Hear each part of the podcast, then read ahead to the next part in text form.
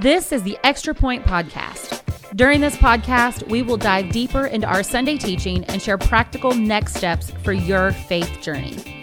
Now, let's kick off the Extra Point.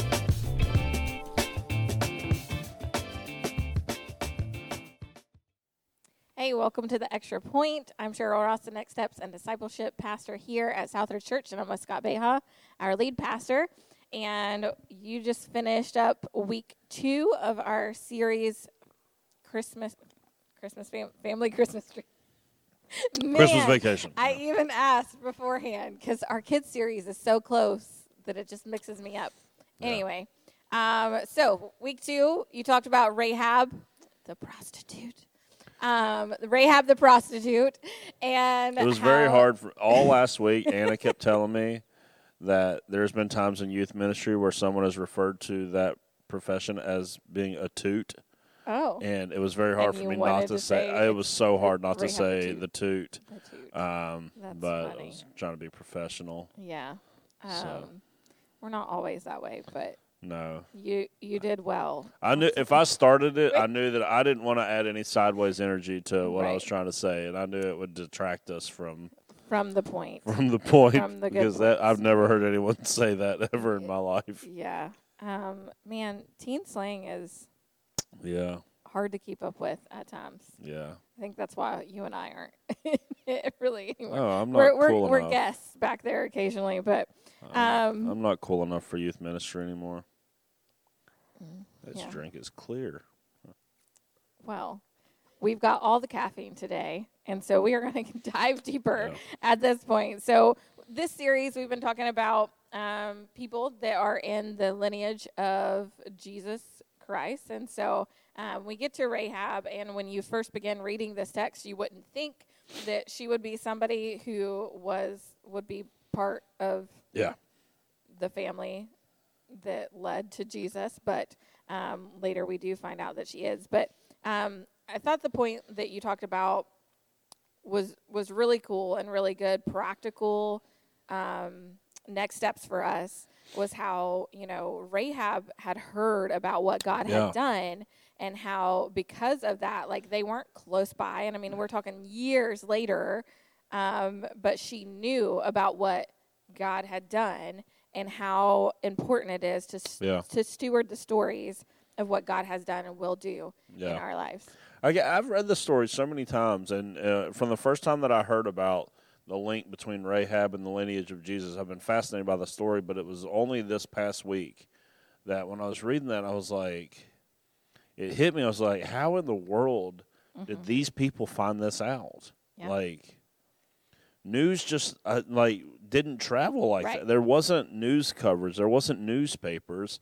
Like the only way that they would ever get that sort of news is if person to person it spread. Yeah. And so it just that it was just this picture. I'll go like, man, they heard about the glory and the greatness of God from someone else, mm-hmm. and that's really what we need more people in our world mm-hmm. to do. Like if we have more people talking about what God has done, what God is doing, and what God will do, Yeah. you get more people talking about that. You're going to get more people interested. Yeah. And that's why that's what puts Rahab in this favorable disposition towards um, the spies because she knew what this God was about. so often we run into when we deal with people that would be in Rahab's position, you know, those that are maybe far from God, just doing their own thing, whatever it might be, want nothing to do with God.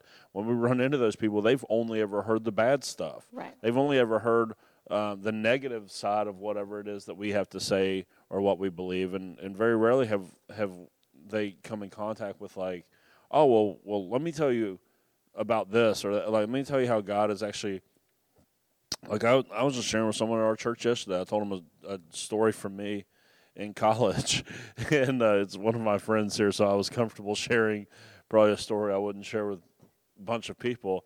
And he was like, "Oh man, like you was like wild," Mm-hmm. and I'm like, "Yeah, I was. Like I was an absolute idiot." I said, "But I got to. It's. I said only God could get me to where I am right now." Mm-hmm. it's that simple. Like to Yeah. tell people, like, yeah, I know that was a conversation I'm having with a friend at church, but like, it could have been very easy to just tell that story and been like, oh, I was an idiot in the past. But like getting it back to, yeah, but listen, that's who I was. That's not who I am. So I get to mm-hmm. talk to people about that all the time because like I did have a pretty like rough, ridiculous past, mm-hmm. and so I get to go, yeah, yeah, yeah, that was true about me then. But like, look what God has done in my life. Like I don't, by any stretch of the imagination, try to tell people I got it all together. Mm-hmm. But like, I used to have this shirt someone bought me, and I'm not a big fan of cheesy Christian shirts, but like it said like. I'm not the man I was, or something, but or I'm not who I'm going to be, but I'm not yet the man, or I'm not who I used to be, or something Right. Something like that. Yeah. like that. And I was like, it's actually it's a very true statement. Like Mm-hmm. I've come very far in my life um, from that person, but it's easy to to tell people like, yeah, and I could not have done that. Like this sort of transformation doesn't happen just by sheer human will. Like it takes something greater than ourselves for Mm-hmm. for that to that sort of transformation to take place. And so we do. We have to steward the story. Like we here at, especially here at Southridge Church. Like I know there are people you, that go to churches that they ain't filled up the baptistry in years. Right. They haven't seen somebody at their altar in years. They mm-hmm. haven't seen a new family show up in years. Mm-hmm. And and yeah, I get that, and that's for a different conversation. But here at Southridge, like we see this stuff every weekend. So therefore, we are equipped every single week with stories of what God is doing that we can go and share with our coworkers, with Yeah. our friends, with our family, and go, "Hey, maybe maybe there's something to this that you'd like mm-hmm. to go check out. Like, watch how God is moving." and and so there may be more to it. So we need we need to share those stories of what God mm-hmm. is even what He's done in our lives personally, what He's doing in our church, like the fact that we've given one hundred and twenty thousand dollars in two months to our debt re- Yeah. reduction, literally over ten percent of the debt of the church we removed in two months. It's unbelievable Yeah. um, the way that, that this is happening. And so you got to share stuff like that. Like, man, you may not be about all this stuff that we're about. You may not believe what we believe right now, but you got to come and see that. Like, something's happening, right? It's worth coming and checking out. Yeah, it definitely is. And I loved how you pointed out that, you know, at this point in the text, Rahab had not experienced salvation. She was still saying, Your God, your, you know, your God did this. I know about your God and your people and, and all of that. But how there has to be this change that takes place within us where it goes from your God to my God and, and your church to my church. Um, and how the difference of that, the difference between your God and my God is knowledge and trust. Yeah. And I think that's incredibly important for us to remember and apply because, like, even, you know, we're doing these devotions for the beginning of the year, and um, there are several, you know, there are texts that say, like, a lot of people will think that that knowledge enough is enough to save them. Yeah.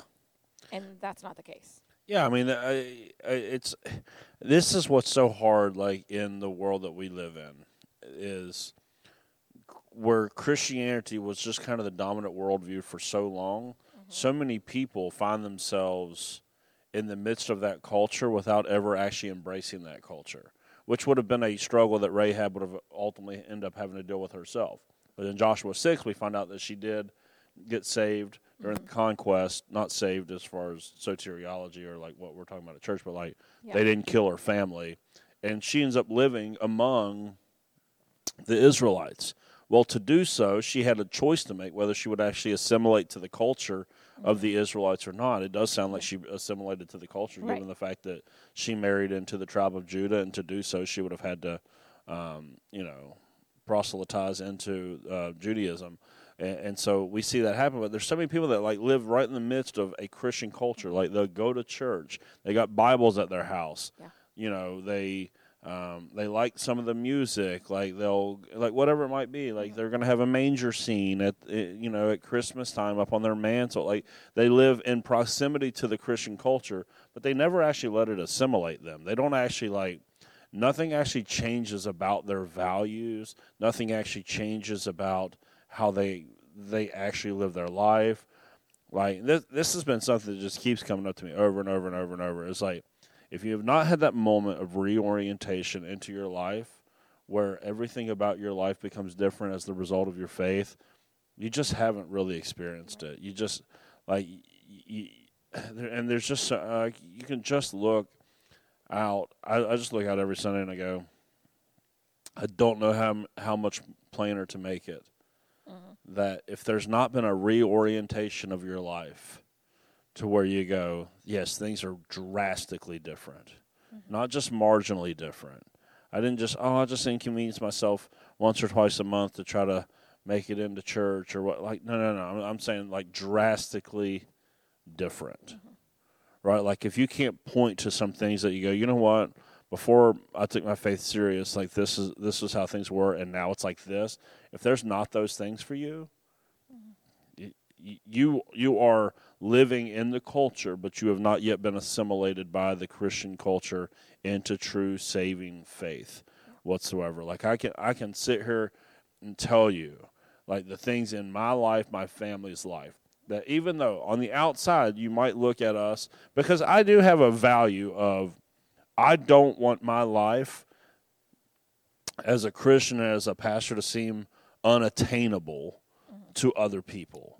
Like I don't like yes, I but I want it to be different enough to where my family feels it, my kids feel like yes, even though we might share some stuff in in in our lives with these folks, we don't share everything. Mm-hmm. Some of this stuff is different. Mm-hmm. Like like um for like a good example, we we play travel baseball. Mm-hmm. There's a lot of Christian families that will have nothing to do with travel sports mm-hmm. whatsoever. They're no, no, no, you got to go to church.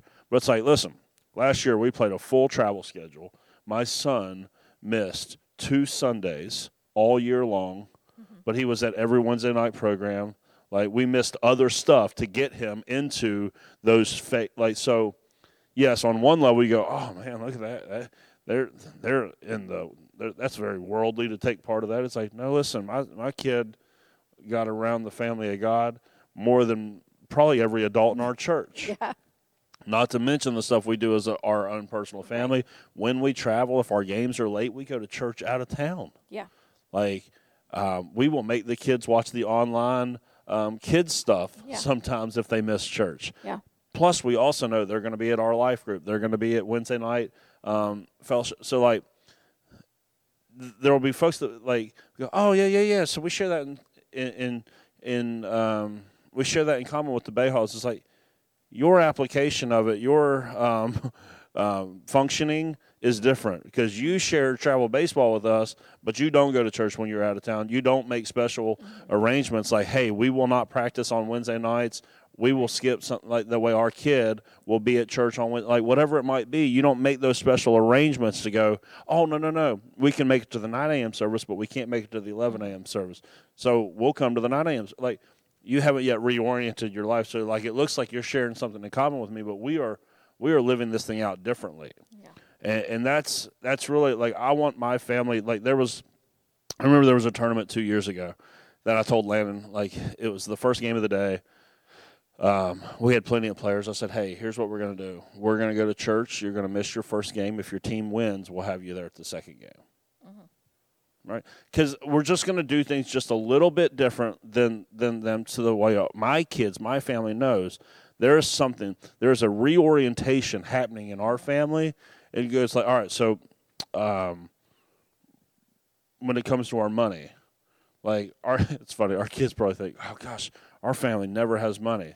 It's like that's not necessarily true, but we have made a high priority to be very generous to our church, mm-hmm. and so that's what we're going to do. We're we're going like if our family has to maybe live at a different level than what other families that make the same amount of money as us mm-hmm. have to live at because we want to be generous. That's a reorientation of our life to go, listen, this is our values.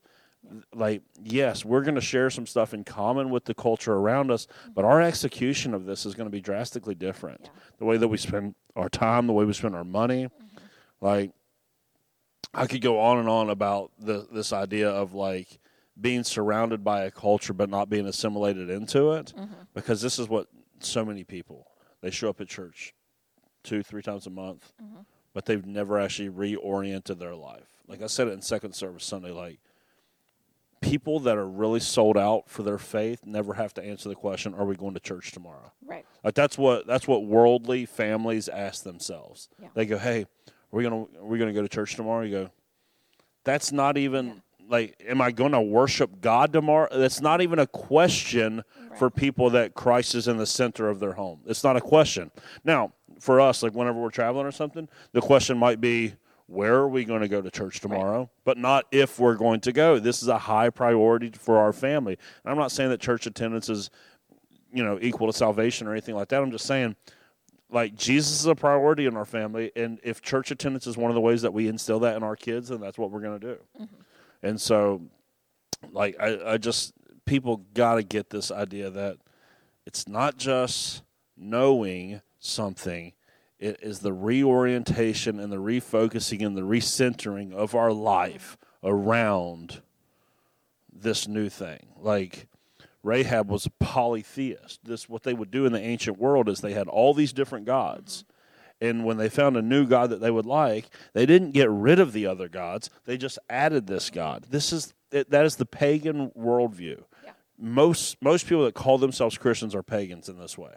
They are pagans because all they do is they take Jesus and add him to everything else they got going on in their life rather than going, okay, no, no, no. All these other things they might be good, but they are now secondary. They now they now bow to the one that's in the center. Period. And and that's like every other idol. When Jesus shows up on the scene, every other idol must take a back seat, must bend its knee to Jesus, or else you have not truly accepted um, like the fa- faith in Christ as it should be. Yeah. Well, you also brought out about how, you know, we as outsiders can now be part of God's family as well. But you talked about the idea of how the scarlet rope that was what she put out that the, you know, that the that the Israelites would be able to see and know that hey, we Yeah. we see that, we keep them safe. Um, was really this representation representation and reminder of um, of God and, and Jesus' blood. Let's. I know that you spent a little bit of time on that on Sunday, but Yeah. probably not as much as what you really need. So I'm just gonna Yeah. let you take it over. Yeah, so I th- it, this because it wasn't my major point Sunday. I didn't want to spend a ton of time on it, but mm-hmm. in the story of Rahab, we see a new picture of the Passover, mm-hmm. which was when when when Israel was enslaved in Egypt. Mm-hmm. God sends Moses, says tells Pharaoh, "Let my people go."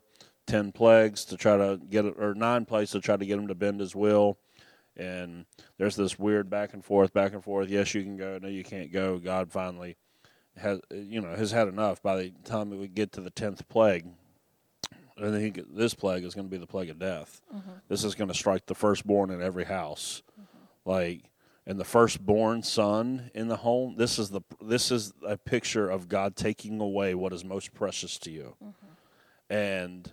Um, but for Israel, he says, listen, there's a way for this not to hit you. Mm-hmm. There's a way because it's going to hit everybody, even uh, if I'm not mistaken, the cattle and everything. Mm-hmm. It's going to hit everybody, but you there's a way out for you. What you have to do, and he had all these very specific instructions. Get all of your family inside one home. Mm-hmm. Find a lamb that was out without spot or, spot or blemish. Kill the lamb. Here's how you're supposed to you're supposed to make these different side dishes to go with the lamb. Mm-hmm. All this, and then what you do once everyone is inside the house, you take the blood of the lamb, you put it over the door frame of the house. That will be an acknowledgement of your faith that God will save you. Mm-hmm. It it is not some sort of works based. Well, you did the right, Right. thing. Right. What those families were were proclaiming is that we trust that this blood that we we are trusting that what God has asked us to do, we are putting our faith and trust in Him alone. That He will be good to His word. That is what is happening here. It is not the act that saved them; it is the faith that um, powered the act that saved them in this moment. And I don't. And I'm not. When I say saved, I'm not talking about New Testament soteriology whatsoever. I am talking about their life. um, that's what saved them. Put the door frame of, and everyone in the house will be saved. death will. This is why I got the name the Passover. The death angel would pass over that house. So he's going house to house, house to house, wherever he sees the blood, he just simply passes over. So then we see a, this is a new picture of that in Joshua chapter 2. The spies say, hey, listen, when we come, we got to have some way for us to know that we're supposed to pass over your house whenever the conquest comes in. Because everyone in that town was marked um, for death. And, and here's why. Before like modern thinkers start trying to go and re like read back into the text like how awful, horrible, nasty the God of Israel is in the Old Testament and how this was some sort of weird genocide. We read last week in Genesis 15 that God was very, very patient with these people that were in this land, but they were such heinous, horrible people. Sometimes the most loving thing to do is to remove them so the way they cannot continue their horrible, awful, nasty ways. Mm-hmm. And so that's what's going on in the conquest of Canaan. God is exercising his judgment upon sinful people. He does the same thing before you think he plays favorites or something. He has other pagan nations do that to Israel multiple times throughout the history of Israel. Whenever Israel's acting up, God sends a, a judgment on them plenty of times. This this is just the way that the story goes, and so um, so there had to be a way for the soldiers to know, hey, this is that house. We said we're not going to mess with these people.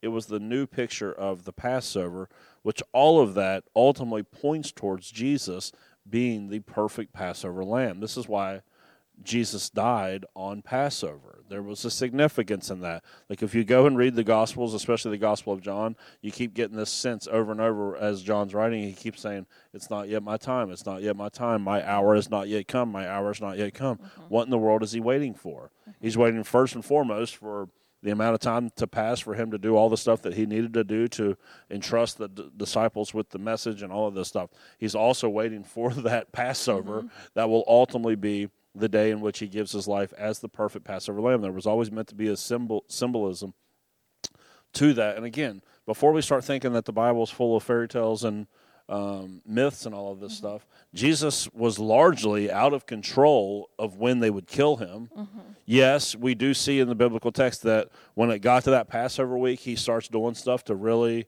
um, press the mm-hmm. religious leaders into action. But still, that's still largely out of his control. They could have just acted like, ah, no, not a big deal. You're not going to coax us into something this Passover season. Because during the Passover season, when everybody was in town, mm-hmm. Rome had a deal with the Jews. Like, y'all better keep things under control or else we're going to shut down all the liberties that you do have. Mm-hmm. So, like, r- really, the, the, the religious Israelites uh, or the religious elite were really not. Um, this was not a good time of the year for them to be doing this. So even though J- Jesus pressed the issue a little bit, they still did it. So that was largely out of his control. But like even coming down to the detail of him dying on Passover, that is like it's meant for us to understand. Like this is why when John the Baptist sees Jesus and um, walking early on, I, I, believe it's in the Gospel of John. Uh, John. John the Baptist sees him and he says, "Look, the Lamb of God who takes away the sins of the world." Yeah. Like John the Baptist knew that all, the first time that he laid eyes on Jesus mm-hmm. um, in that gospel. He goes, "Look, the Lamb of God who takes away the sins of the world." That was the role that Jesus was always going to play um, was that he would be the perfect sacrifice, not because God is some blood hungry, awful, nasty God that requires blood to be um, satisfied or satiated or whatever. It, it, it always had to do with um, the like the the selfless act of love on the cross. That blood of the new covenant is the covenant of grace that allows us to then be made part. Though we're for, though we're foreigners, though we're outsiders, though we're um, far from God, though we lived ignorantly and without God. Mm-hmm. It is through what Christ did, offering that sacrifice, that allows us to be ushered in to God's family, even though we don't have it all together. Yeah. And all of it is, it's just like, again, the Bible. It's not two separate parts. There's one consistent theme running through the whole thing it was all led up to what Jesus has done for us mm-hmm. in the uh, in in what he did through his life, death, and resurrection. One consistent theme all the way back to the Passover. We see it again in Rahab. We see the same story happen in other places in the Old Testament as well, um, because God was giving these like little foreshadowings of what ultimately would happen. That way, they would know what to look for. Mm-hmm. We're looking for a perfect lamb yep. killed on the Passover and this will be our sign that we have found the Messiah. This will be the sign that God was good to His word to mm-hmm. keep the covenant, and now all the promises that were made for the re- restoration of creation, the mm-hmm. blessing of all people, can now come to pass because God has held up His end of the bargain on both mm-hmm. sides. Yeah, that's so good to end with. To know that God has kept His promises and He will do it again. And I'm sure you have stories of where God has come through for you, and those are the stories that we're talking about sharing with other people. So um, as we end today, just make sure that you maybe spend some time and sit down and think of what stories you have of the ways that God has been there in your life or things you have seen Him do that you could then share with other people throughout your your time as you go about your life um, and make sure that if you haven't reoriented your life like pastor scott was talking about that maybe take some steps to do that today as well but we'll be here again next week with another um, episode of the extra point to give you more practical next steps for your faith journey Thanks for tuning in to The Extra Point. Be sure to subscribe to the Southridge Church podcast and tune in every Wednesday for another episode of The Extra Point.